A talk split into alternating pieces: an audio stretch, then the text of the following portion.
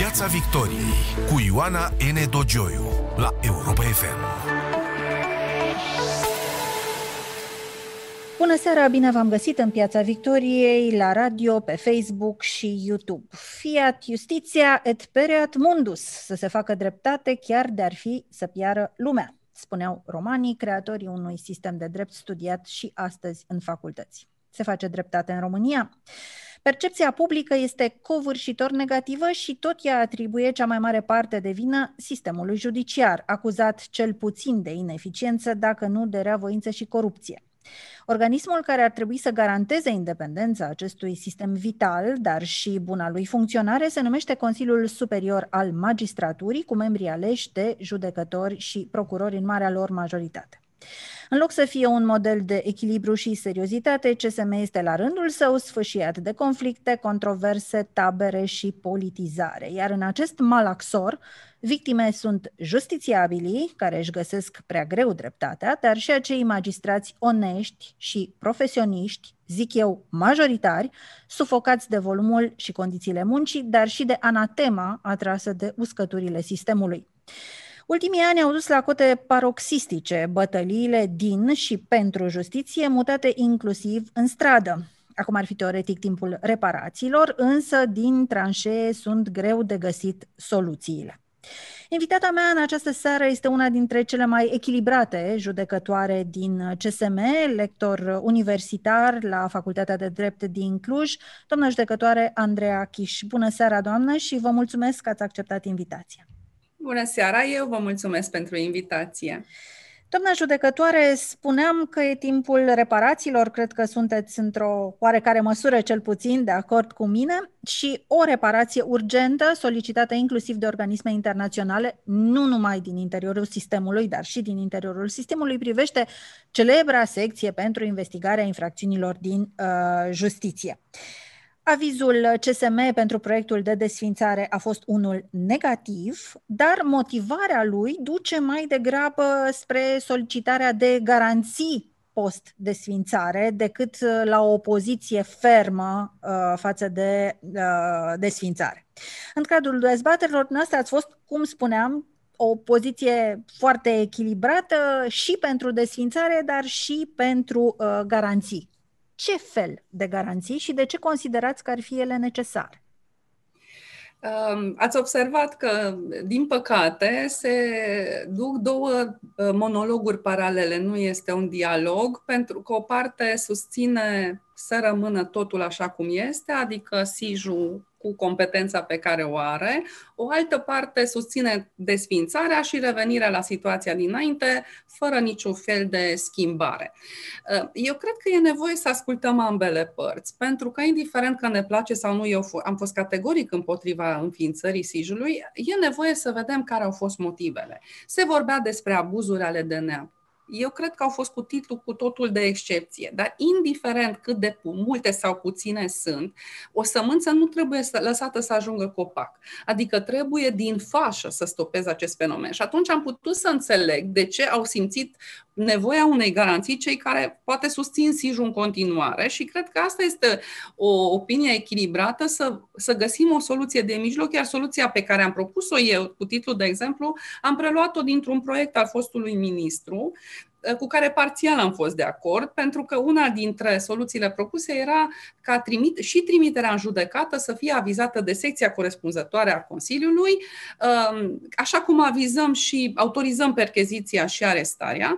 Am înțeles și eh, contraargumentele colegilor mei judecători și procurori care spuneau că s-ar putea bloca în secții anchete în această situație, să nu se mai ajungă la instanță și am propus un remediu care nu exista în proiectul de lege, în sensul că atunci când avizul nostru ar fi negativ pe secție, acesta să poată fi atacat la, cu recurs la completul de 5 al înaltei curs. Cred că o garanție mai mare de atâta uh, nu se poate, adică de, să, să ajungi la completul de 5. Acum, asigur că poate puteți să vă întrebați că am auzit și această opinie, dar de ce judecătorii au nevoie exact. de o protecție mai, mai mare decât omul obișnuit, exact. parlamentarul, de exemplu, sau, sau pur și simplu omul de afaceri sau oricine altcineva, casnica. Da?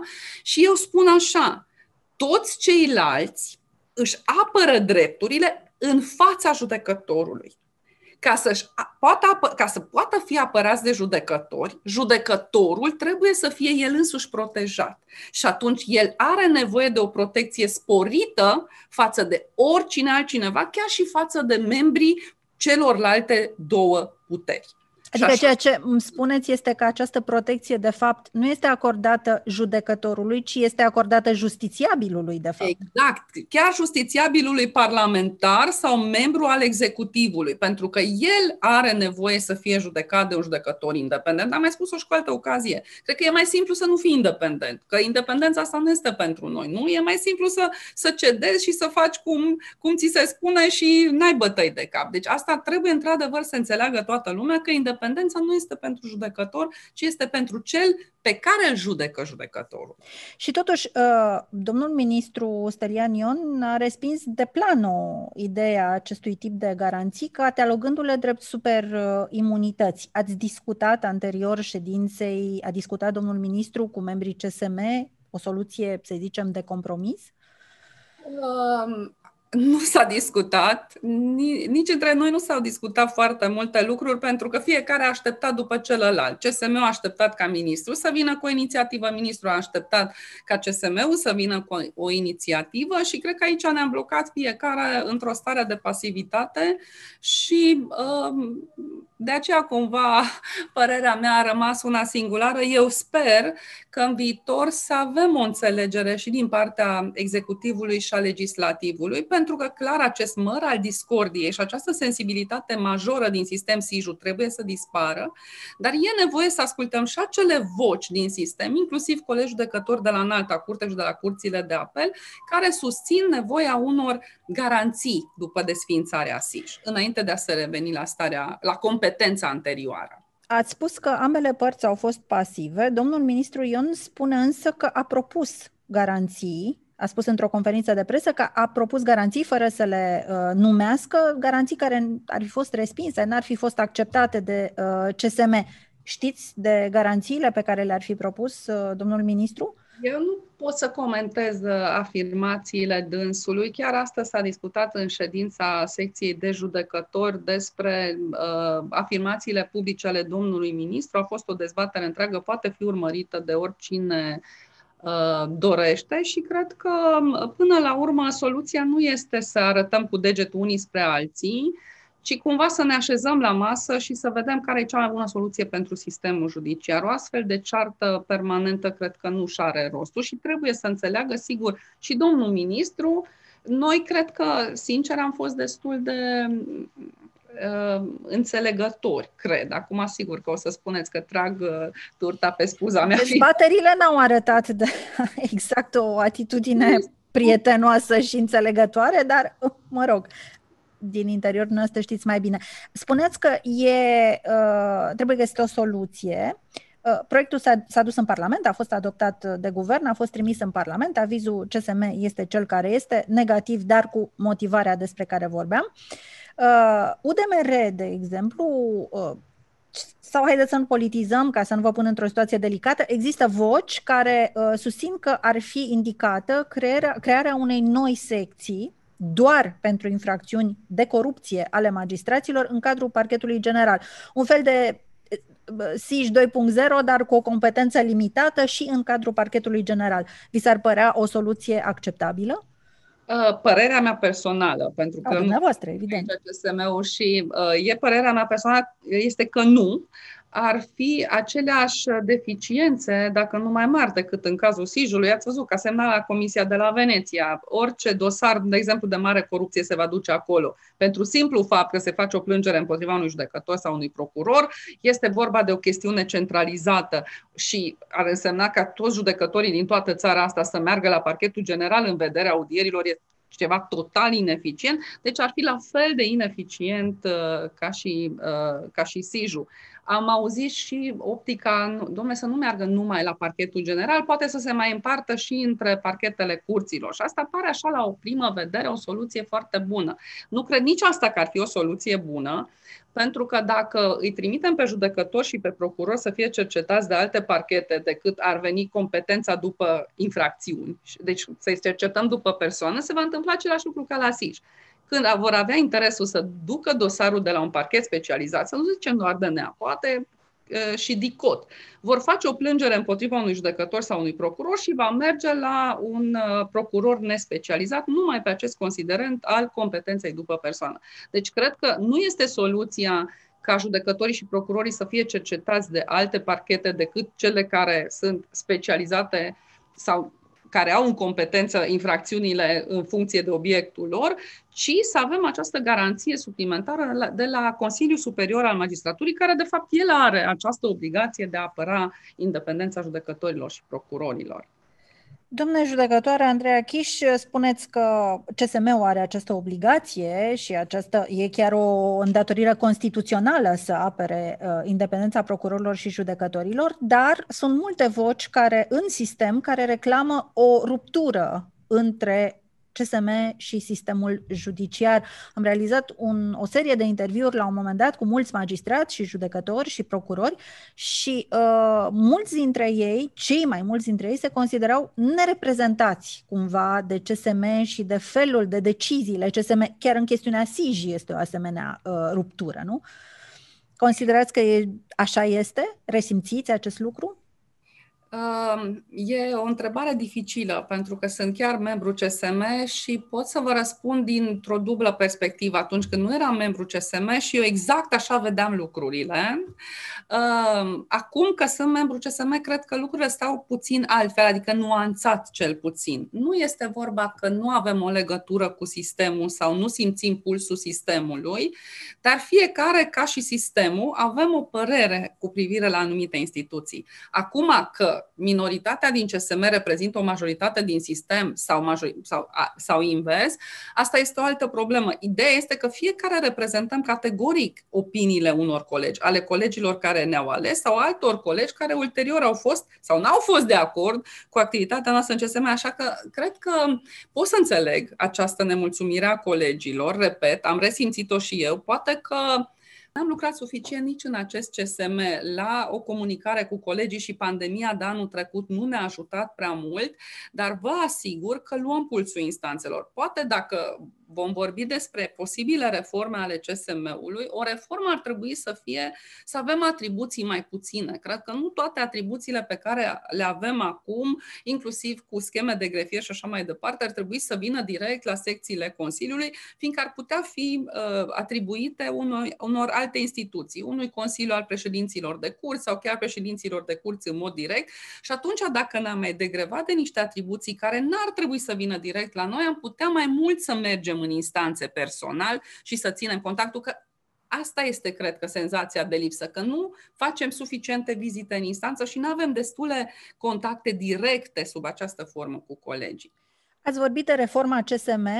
Proiectul, uh, proiectele de modificare ale legilor justiției se referă, aflate acum în dezbatere publică încă, uh, se referă la o reformă a CSM, o reformă chiar radicală, care privește uh, inclusiv modul de alegere al uh, membrilor CSM, care să fie făcut nu pe paliere, ci de toți judecătorii, toți procurorii, uh, și o, un CSM care să lucreze pe sesiuni, sesiuni ordinare, sesiuni extraordinare, iar membrii CSM să-și continue activitatea în instanțe și parchete în, af- în afara acestor sesiuni uh, ordinare și extraordinare. Ați susține o asemenea reformă?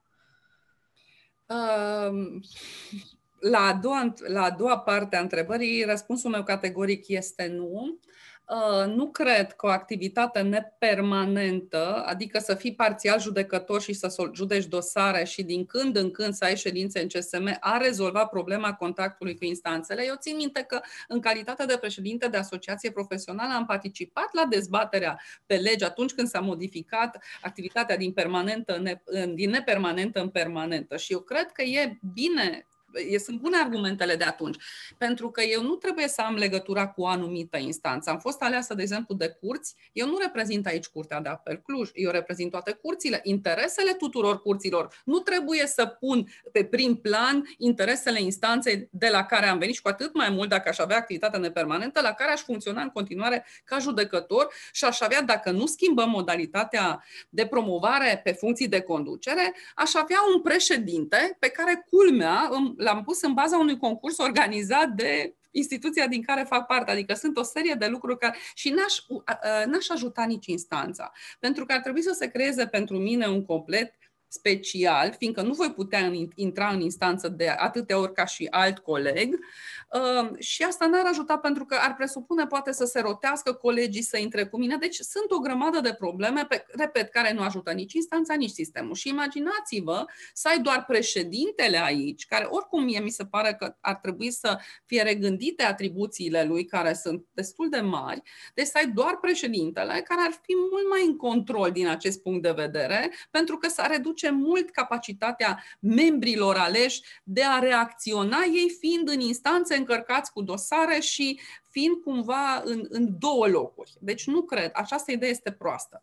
Dar uh, cealaltă să fie aleși de către toți judecătorii, uh, aici este de discutat uh, pentru că vă mărturisesc și mie mi s-a mi s-a părut seducătoare, dar nu știu ce să zic, pentru că am ascultat după aceea și argumente pro și contra.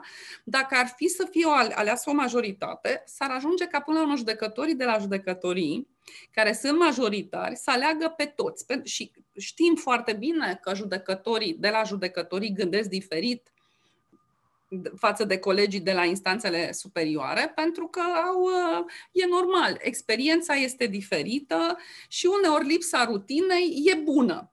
Uh, dar cred că nu e normal să aleagă numai o anumită categorie de instanțe. Pe de altă parte, cred că Totuși avem doi judecători de la înalta curte, care reprezintă înalta curte în CSM, deși avem destul de puține atribuții, sau puțin, bine, nu, acum avem atribuții, că numim judecătorii în alte curs și evaluăm și așa mai departe, dar totuși înalta curte are puțini judecători.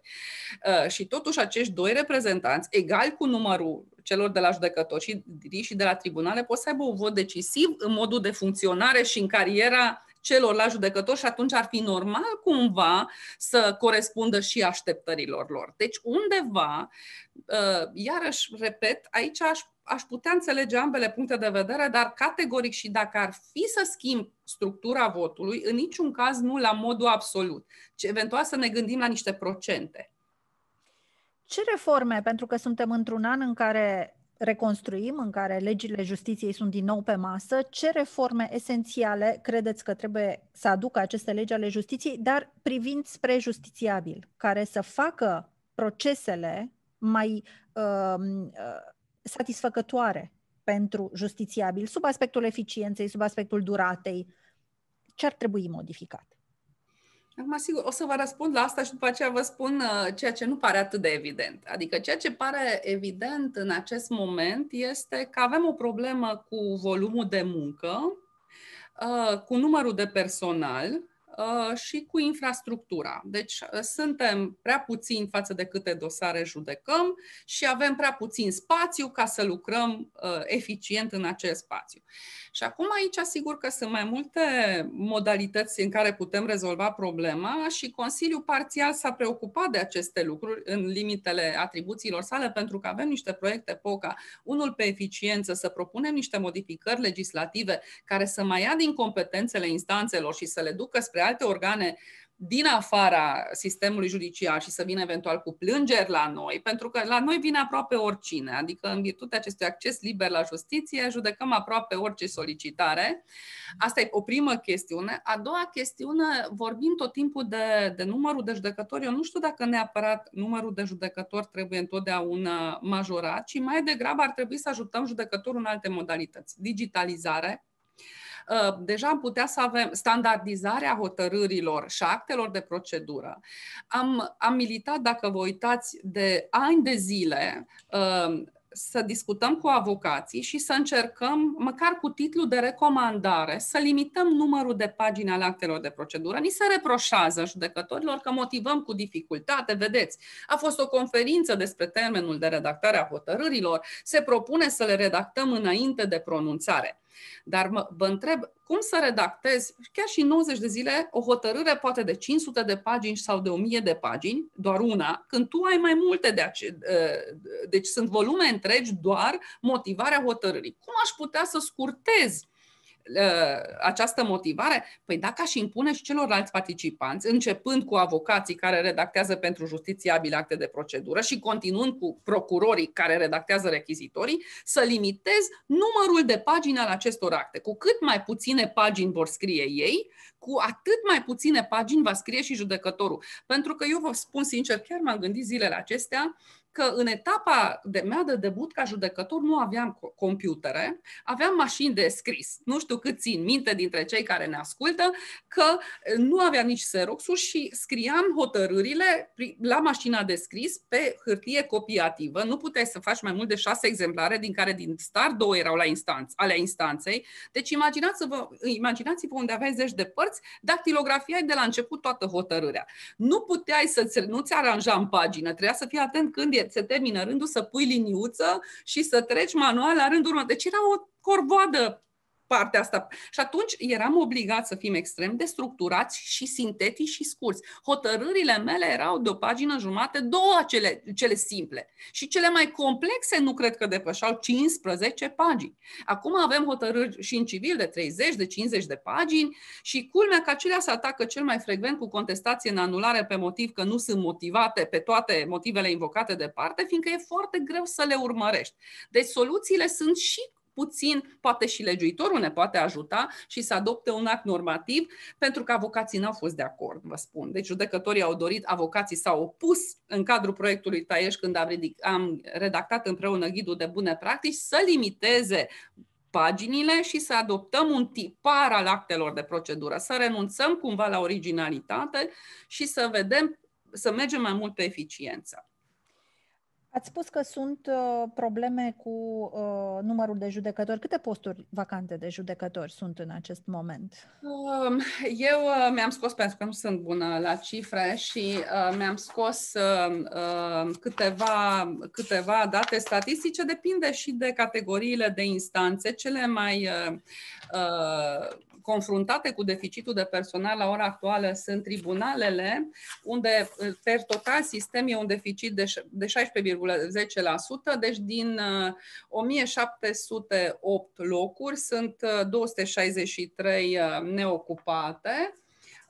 Apoi sunt, sunt judecătoriile în în jur 11,38%, uh, apoi curțile de apel 9,75% și în alta curte cu 4,92%. Sigur că la nivelul în alte curți chiar și pare un procent mic, dar dacă ne gândim la numărul de judecători și la volumul de dosare, este semnificativ.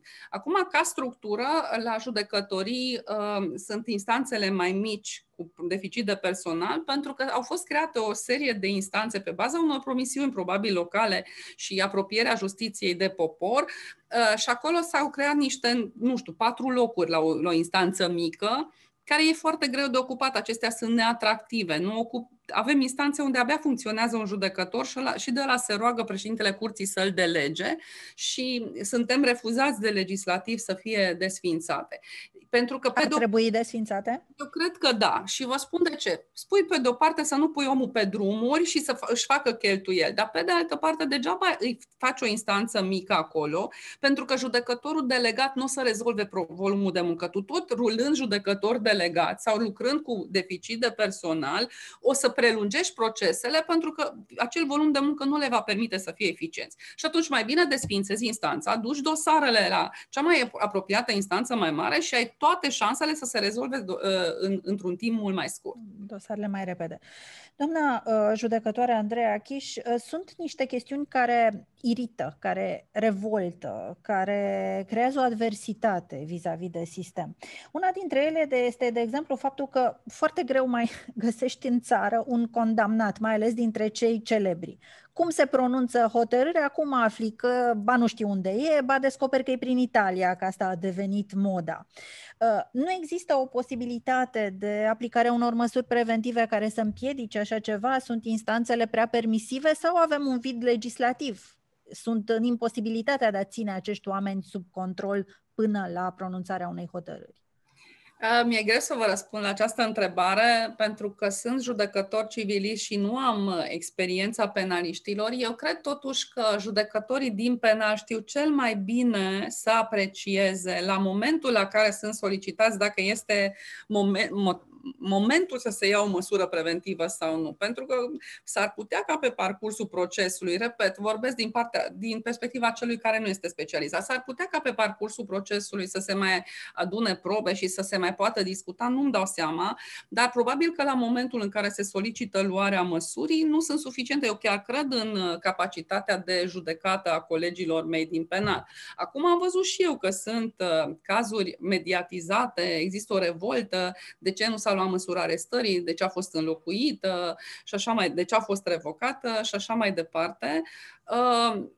Uh, eu cred că aceste cazuri sunt izolate, pe de-o parte. Oricum, până cineva nu vede dosarul, nu are de unde să știe ce s-a întâmplat acolo. Poate că aici este și vina noastră că nu comunicăm suficient, dar e nevoie să înțelegeți că totuși avem niște obligații legate de dosarele pe rol și că trebuie să protejăm toate părțile. E greu să ții acest echilibru și e normal să fie o simpatie pentru victimă, categoric și mai ales victimele minore au nevoie de o protecție specială și există și măsuri legislative și instanțele uh, se, se preocupă de acest lucru. Repet, uh, nu pot să mă bag în această chestiune de apreciere, nu știu dacă s-ar putea. Măsuri legislative ce ar putea să fie luate apropo de victimele minore ar fi eventual o schimbare a incriminării, că tot discutăm viol sau raport sexual cu un minor. Domnule, până la o vârstă e viol. Să prezum ca, ca legiuitor că nu poate să dea un, un, un consimțământ în cunoștință de cauză un copil la un astfel de act. A existat și recent cazul de la Brăila, care a inflamat foarte tare opinia publică, o acel, acea motivare destul de stranie a unei doamne judecători, acum suspendată, care nu a menținut un arest preventiv pe motiv că violul nu a provocat scandal public. Totuși, cum, cum, cum, cum ajungem la asemenea cazuri atât de revoltătoare? Avem o problemă în formarea magistraților, avem o problemă în selectarea lor. Eu cred că există o preocupare, adică nu cred, știu sigur că există o preocupare uh, din partea Institutului Național al Magistraturii. Avem formare profesională și inițială și continuă, deci și în institut, în, în, în anii de formare și în cursul exercitării profesiei și orice derapaje cred că sunt excepții. Uh, nu știu, nu cred că se rezolvă prin formare, uh, se rezolvă prin evaluare, Uh, prin evaluarea lucrărilor colegilor, pentru că avem evaluare și în, în măsura în care există alte, în, alte posibile încălcări, inclusiv prin, uh, prin alte mijloace de, a, de atragere a răspunderii. Pentru că avem, timp, cu toții avem răspundere uh, penală, disciplinară și materială, dacă este cazul. Deci așa se rezolvă. Acum, în, în ceea ce privește selecția, m-am gândit foarte mult la lucrul acesta, sunt și profesor și văd, uh, văd studenții cu care lucrez și care sunt viitorii magistrați. Um, eu cred că este o problemă și cu baza de selecție, pentru că noi putem să selectăm judecători din cine se prezintă. Și o să spuneți că se prezintă mii de oameni și voi abia selectați 200, nici nu selectați 200. E adevărat, dar se pune problema bazei de selecție din cei care cu adevărat ar putea să devină judecători. Și da, putem să discutăm despre îmbunătățirea procesului de selecție, că poate și acel interviu pe integritate foarte contestat, că unii zic că de ce facem interviul ăla, că e subiectiv, că e o comisie. Eu cred că e foarte important să intervievezi un candidat, să vezi care sunt valorile, ce principii are, cum a reacționa în situații dificile din perspectivă etică și cred că este insuficient timpul pe care îl alocăm unei astfel de valori, că pentru a intra, de exemplu, în, uh, într-un serviciu de informație ești evaluat săptămâni întregi și ca să devii judecător, eu nu zic că avem și sigur și examenele scrise, dar interviu este o jumătate de oră și cam atât. E insuficient. Dar apropo de, de bază de selecție, și avem, oblig, avem, cumva suntem obligați să selectăm, ați observat și pe alte căi. Uh, cei care deja au fost în alte profesii juridice, care sigur că după un interval de timp au o dificultate în a învăța din nou ca să dea acele examene, la, la fel de dificile cu cei care dau admitere la INM, e dificil și să dăm examenul pe specializări, fiindcă merg la instanțe mici unde nu se pot specializa și trebuie să știe și penal și civil și procedură penală și procedură civilă, dar, dar avem, cred, o problemă generală în învățământ, vă spun sincer, pentru că, apropo că vorbeam de mașini de scris și de calculatoare, orice informație este la o distanță de un click. Și atunci este o tendință generală. Eu văd și la studenții la drept, predau la anul 4 și văd și la cei care vin, îmi spun colegii care predau la anul 1, văd profesorii de liceu, îmi văd propria familie, nu eu nu am copii, dar copii din familia mea, că nu mai există această dorință de a se învăța. Noi nu mai învățăm copiii să pescuiască. Noi le dăm pește.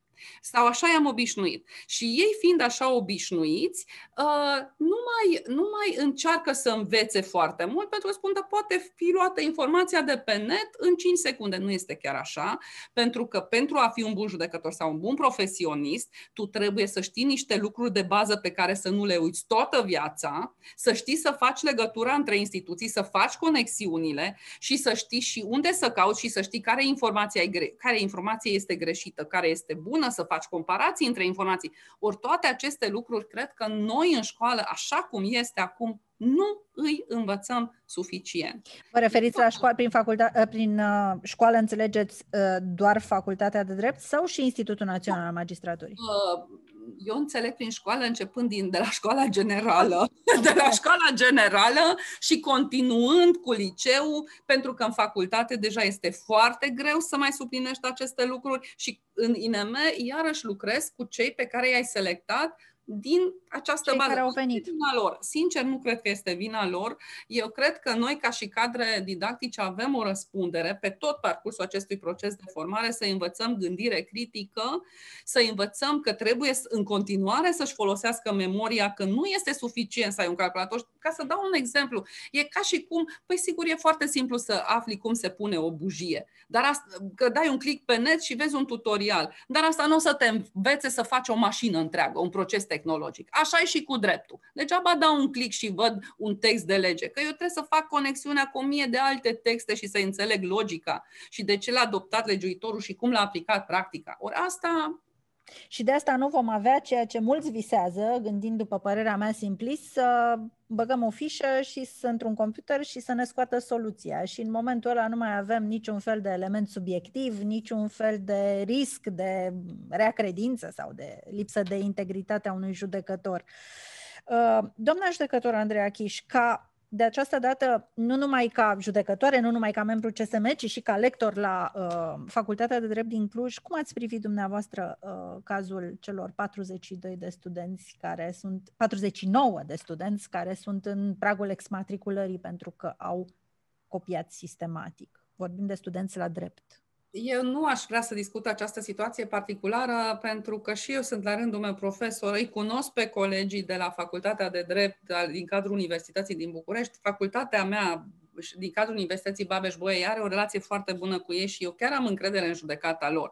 Dar ce pot să vă spun este că avem o problemă, apropo, cu învățământul. Și noi, deci noi, de exemplu, am dat în anul 4 uh, probe orale, adică am examinat oral și, sincer, vă spun că și eu am avut impresia, e foarte greu să prind studentul că trișează, pentru că, uitați, eu suntem aici, eu poate mă uit în sus și vedeam că el, el vorbește și s-ar putea ca cineva de, de din fața calculatorului, deci, repet, într-un examen oral, da, păi scris, să îi țină un text pe care să-l citească. Și atunci puneam întrebări apropo de legături, ca să dacă nu ai învățat, nu poți și îl prindeam. Deci la examenul oral e cumva mai simplu. Uh, repet, am constatat chiar și în timpul unui examen oral încercări de a, de a se trișa, eu n-am putut să dovedesc lucrul ăsta, i-am spus ca profiler, că eu știu că dacă te uiți sus direct, înseamnă că cineva îți spune un text, că dacă te gândești în trecut, te uiți în dreapta, dacă te, te, te, te gândești la un răspuns de analiză și sinteză, te uiți în stânga, depinde,